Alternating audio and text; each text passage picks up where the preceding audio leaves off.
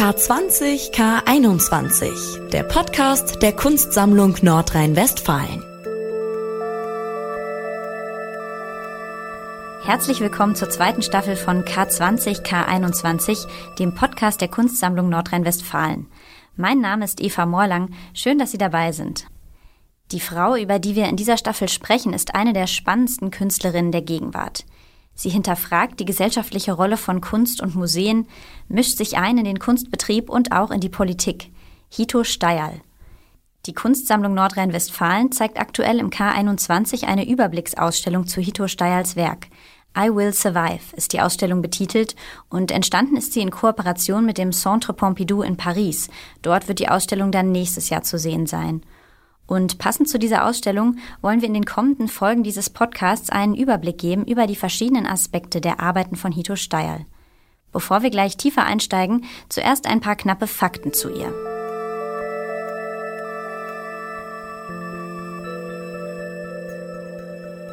Hito Steyerl ist Künstlerin, Filmemacherin und Autorin. Ihre Werke bewegen sich zwischen Film und bildender Kunst. Sie setzt sich in ihrer Arbeit mit Themen wie postkolonialer Kritik, Feminismus, Rassismus oder Nationalismus auseinander, beschäftigt sich aber auch mit neuen Medien wie künstlicher Intelligenz und virtueller Realität. Sie hat in Tokio und München Kinematografie und Dokumentarfilmregie studiert und an der Akademie der Bildenden Künste in Wien in Philosophie promoviert. Aktuell hat sie die Professur für Experimentalfilm und Video an der Universität der Künste Berlin inne. Letztes Jahr hat sie den Käthe-Kollwitz-Preis bekommen. Dabei betonte die Jury, dass Hito Steil mit ihrer Arbeit auf gegenwärtige politische, gesellschaftliche und soziale Prozesse aufmerksam macht.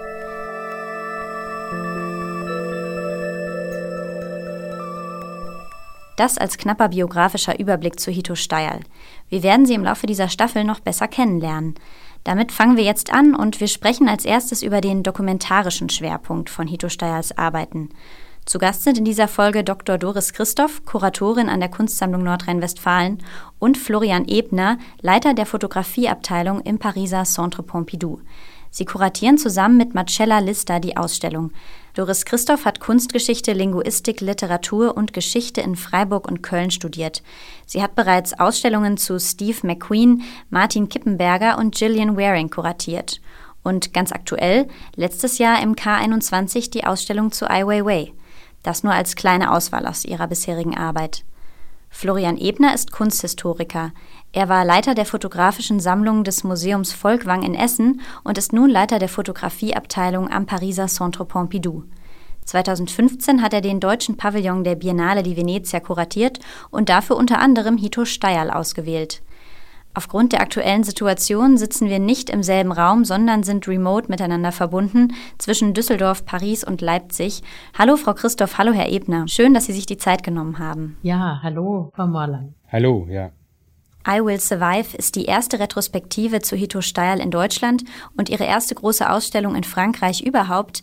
Dazu haben mit der Kunstsammlung Nordrhein-Westfalen und dem Centre Pompidou zwei staatliche Museen kooperiert.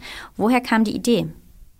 Ja, Hito Steierl hat in den letzten ja, 10, 15 Jahren äh, die Arbeiten gemacht, die vielleicht wirklich etwas über diese unglaublichen Umbrüche in unserer Zeit sagen, sowohl medial, politisch, auch kunstpolitisch, was die Kunst und die Politik betrifft.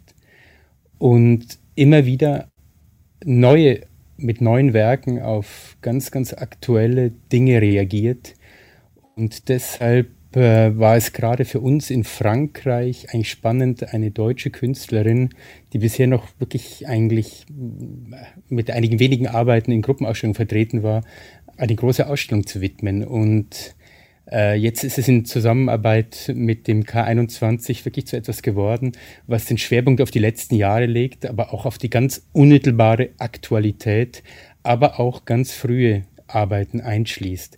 Das heißt, wir haben den Parcours einer Künstlerin, die mit dem Medium des Films, des Videos, der technischen Bilder, aber eben auch mit dem, sozusagen mit unserem digitalen Umfeld, in dem wir leben, mit unserer digitalen Kultur, ähm, eine Künstlerin, die auf unglaublich spannenden Weg ist, kritische Fragen zu stellen und das mit eben sehr viel auch Humor und Witz und das ist eine wunderbare Mischung. Vielleicht, Frau Christoph, wollen Sie noch was hinzufügen, warum es ähm, für Sie auch besonders ist, dass das jetzt zustande kommt, diese Kooperation? Ja, absolut. Also wir sind ähm, ja so eingestiegen äh, vor zwei Jahren kann man jetzt schon fast sagen, dass wir hier mit einer neuen Direktorin, Susanne Gensheimer, im, äh, in der Kunstsammlung Nordrhein-Westfalen, da haben wir ziemlich früh, ich bin ja schon lange am Haus, so abgetastet, was würden wir gerne machen. Und wir beide wollten unbedingt gerne Hito Steil zu einer Ein äh, Einzelausstellung einladen ins K21.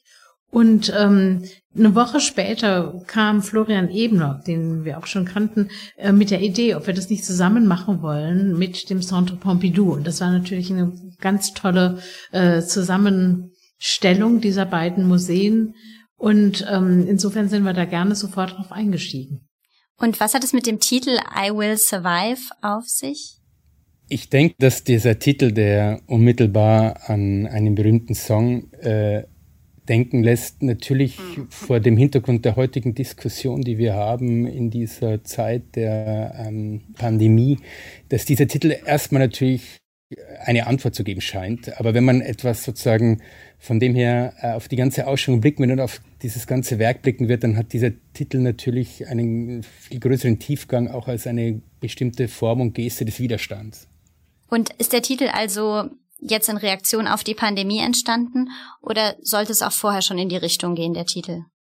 Ich denke, das ist das Schöne an dem Titel, dass er eine gewisse Offenheit hat. Er gibt erstmal eine starke äh, Fährte vor, auf der wir folgen. Aber ich glaube, wenn wir ihn dann ähm, in der Ausstellung lesen, abgleichen mit dem, was da zu sehen ist, wird sich sozusagen ähm, so manches Neues eröffnen, sagen wir so. Hito Steil hat für diese Ausstellung extra ein neues Werk angefertigt. Wir zeichnen diesen Podcast noch auf, bevor die Ausstellung eröffnet wird. Aber so viel können wir verraten. Es ist eine multimediale Installation, die die Themen Digitalität, künstliche Intelligenz und Augmented Reality anspricht und die auch mit der Frage spielt, wie sich Kunst überhaupt im Museum ausstellen lässt. Da kann man schon erahnen, dass es gar nicht so leicht ist, so ein Werk auszustellen.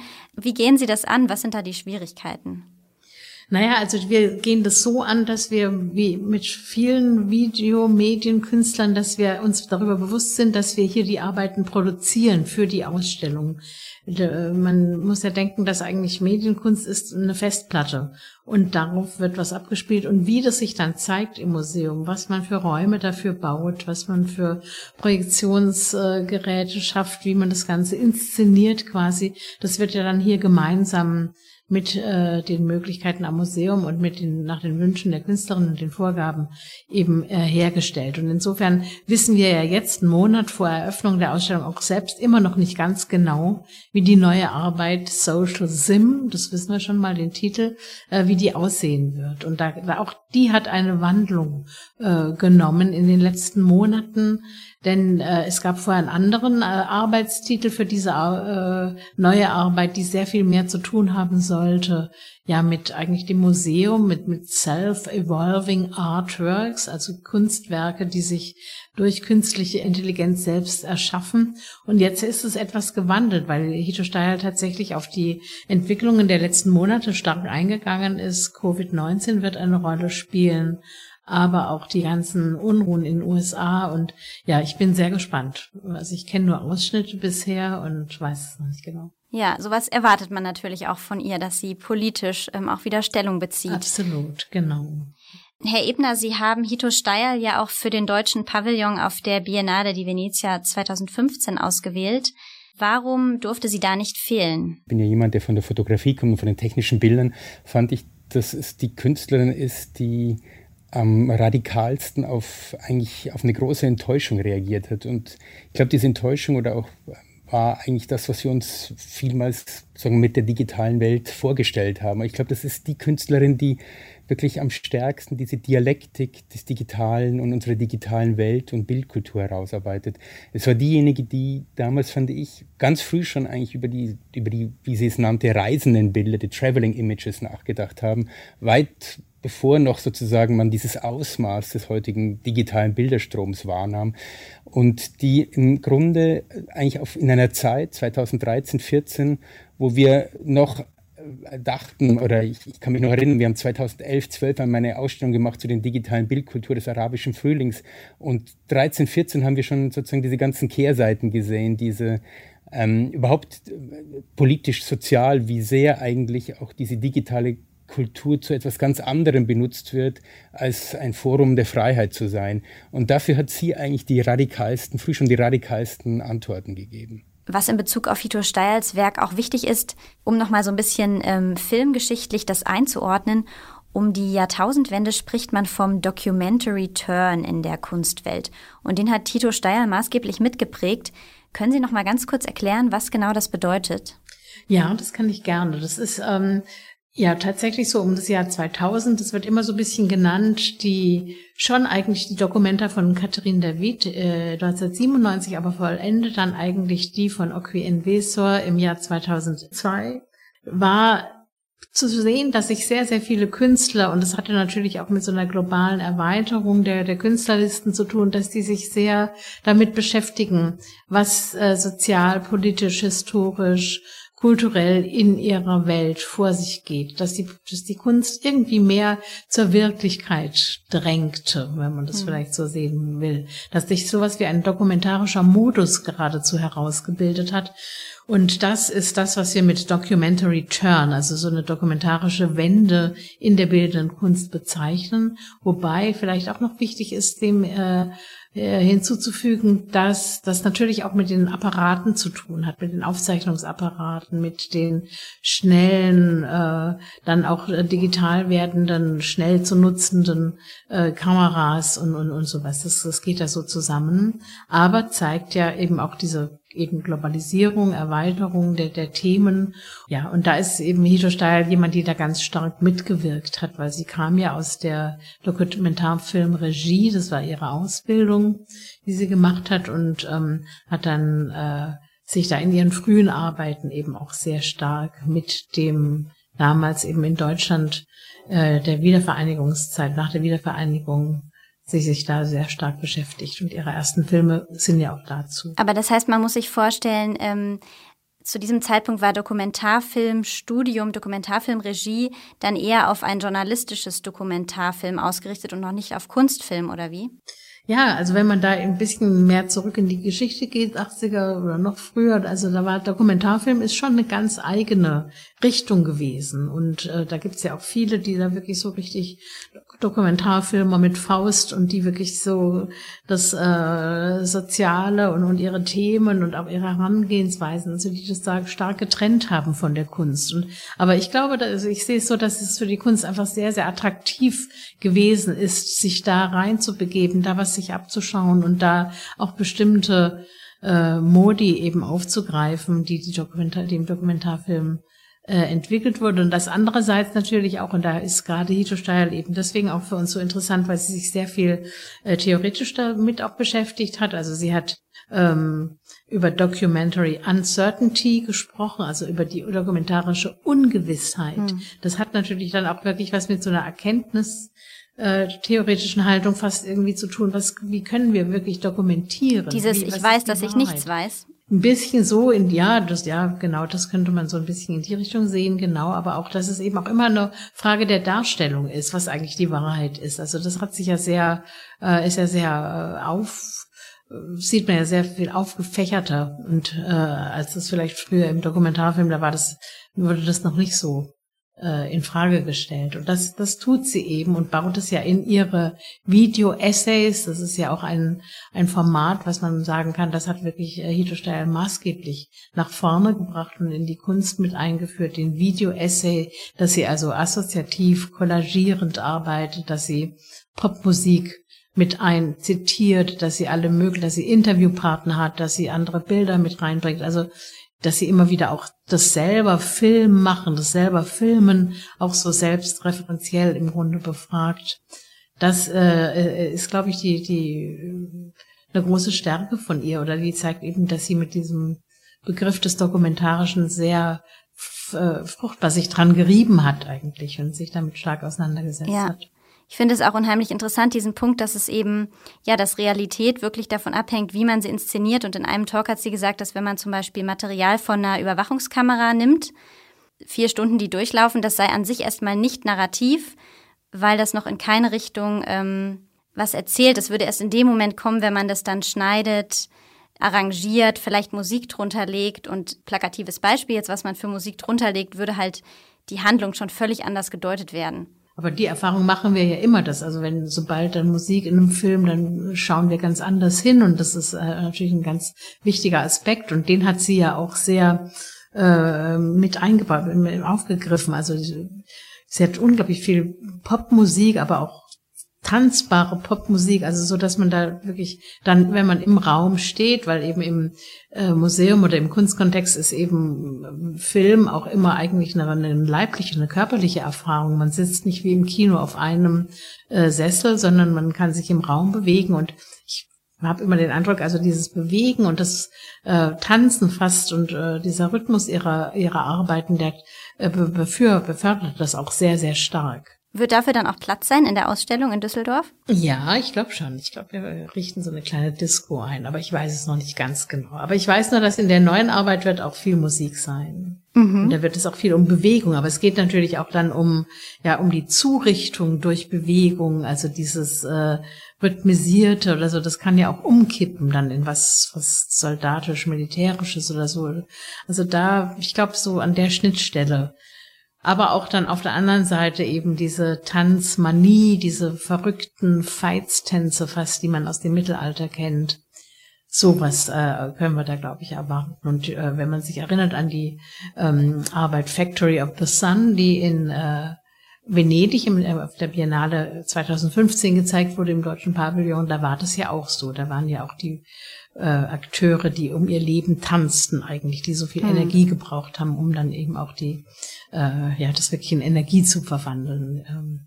Das klingt auf jeden Fall sehr aufregend und ähm, auch vielleicht befreiend nach dieser jetzt doch so ein bisschen eingeschränkten äh, letzten Zeit.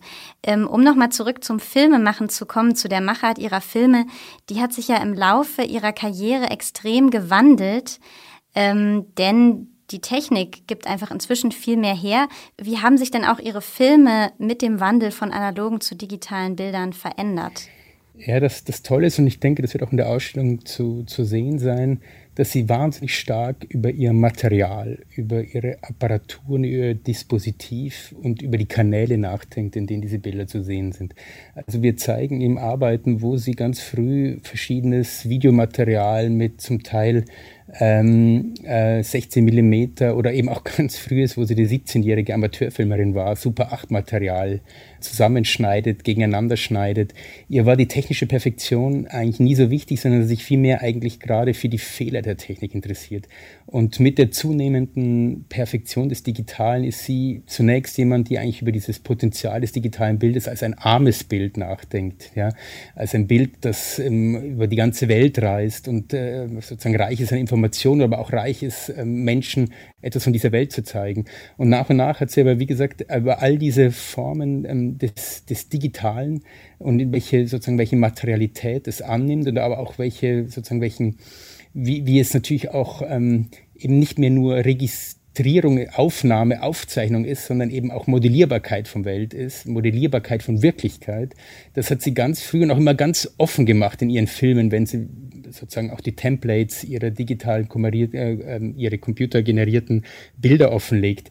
Also diese Dinge, das ist, das ist höchst spannend. Es geht bei ihr eben gerade nicht um die Perfektion einer immersiven Ästhetik, der wir unterliegen, sondern sie gibt, es gibt immer einen Moment des, ähm, des äh, sozusagen des Verfremdungseffekts.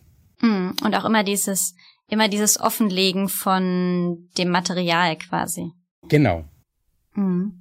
Frau Christoph, wollen Sie da noch was ergänzen? Ja, genau. Also ich würde dazu noch sagen, dass ich ähm, bei Hito Steil eben auch wahnsinnig faszinierend finde, wie avanciert sie mit allen möglichen Medien, mit Bildbearbeitungsprogrammen umgeht und das, und das ist, glaube ich, auch noch ein ganz wichtiger Aspekt ihrer Arbeit überhaupt, ist, dass sie sehr äh, kooperativ vorgeht. Also sie hat, sie, sie ist ganz toll vernetzt. Sie kennen, hat unglaublich viele ähm, Kollaborateure sozusagen weltweit, Programmierer, Grafiker.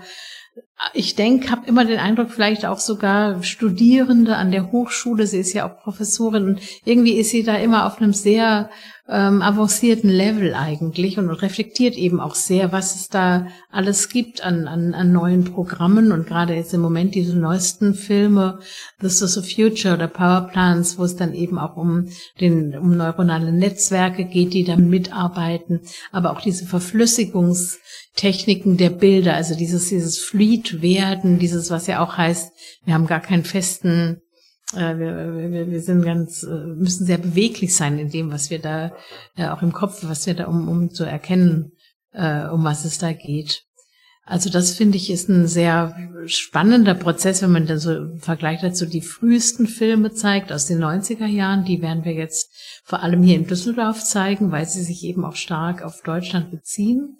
Und da, das sind doch sehr viel mehr Filme, die vielleicht sag ich jetzt mal, in der Art von Harun Farocki, also sehr sozial äh, forschende, sehr analytische Filme, die äh, dann eben diesem Thema der ähm, äh, des Rassismus, des aufkommenden Rassismus und Narzissmus in den 90er Jahren nach dem Mauerfall und nach der Wiedervereinigung sich äh, widmen. Und insofern sehe ich bei ihr auch so eine große Entwicklung inhaltlicher Natur. Also dass so der Blick zuerst so auf dieses wiedervereinigte Deutschland und was da in den 90er Jahren so angelegt wurde, dass sie da erst wirklich sehr ja, archivalisch fast vorgegangen ist, dass sie ein Archiv der vergessenen Anliegen so hat Marek Terkesides es in einem sehr schönen Text für den Katalog genannt, dass sie sich dem zugewandt hat und dann eigentlich mit der zunehmenden Digitalisierung und auch Globalisierung, also wurde das immer,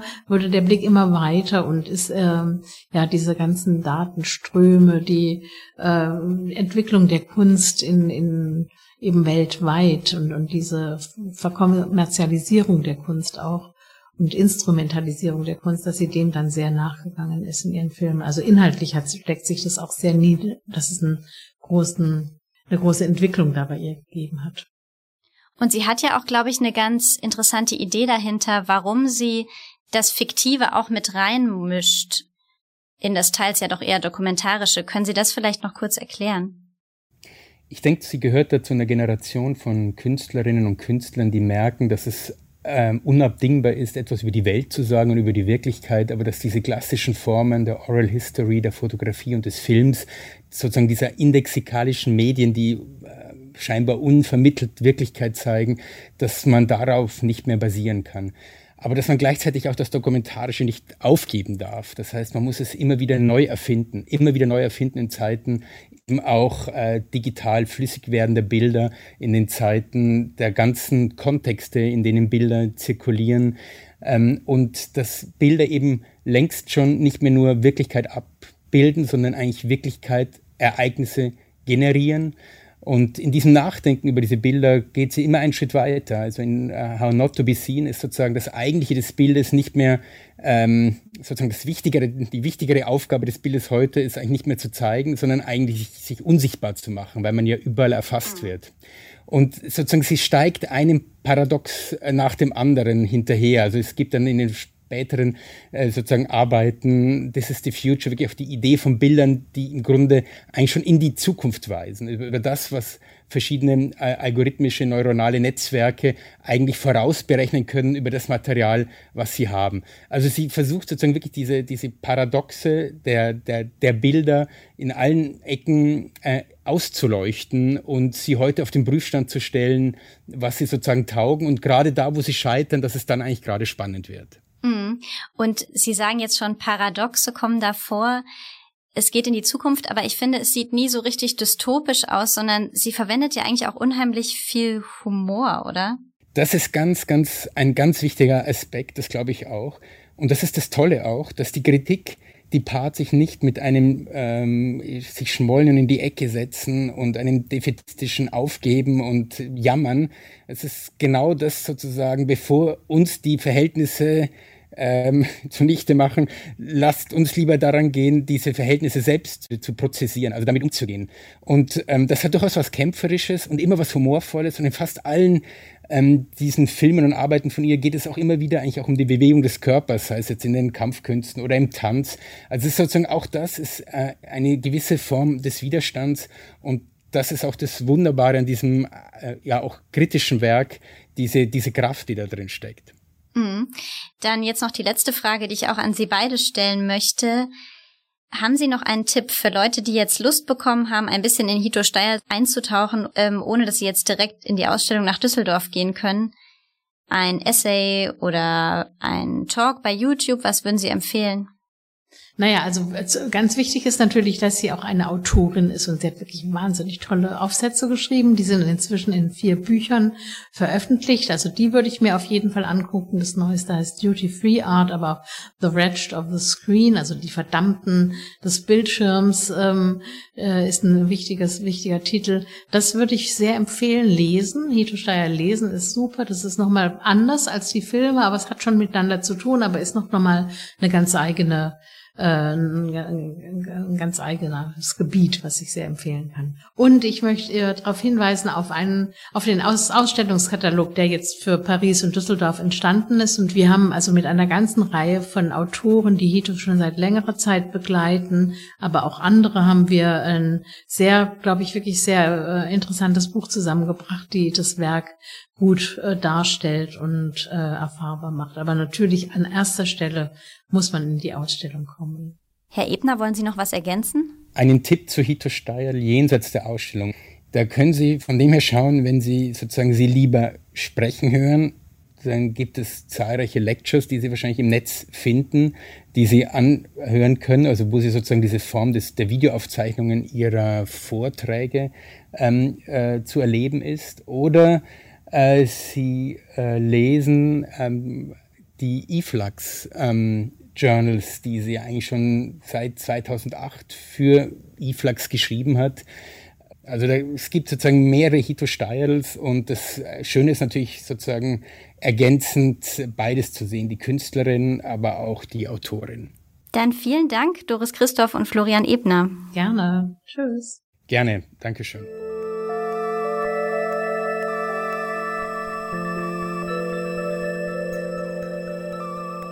Doris Christoph und Florian Ebner sind Teil des KuratorInnen-Teams für die Überblicksausstellung zu Hito Steyerl I Will Survive im K21 in Düsseldorf. Die Ausstellung ist dort vom 26. September bis zum 10. Januar zu sehen. In der nächsten Folge dieses Podcasts in zwei Wochen sprechen wir dann über künstliche Intelligenz, Virtual und Augmented Reality, Themen, die Steyerl in ihrer Arbeit immer wieder kritisch hinterfragt. Diesen Podcast können Sie abonnieren in der Podcast-App Ihrer Wahl, zum Beispiel bei Apple Podcasts, Google Podcasts oder Spotify. Die Redaktion für diesen Podcast hat meine Kollegin Anja Bolle. Mein Name ist Eva Morlang. Bis zum nächsten Mal. K20 K21, der Podcast der Kunstsammlung Nordrhein-Westfalen.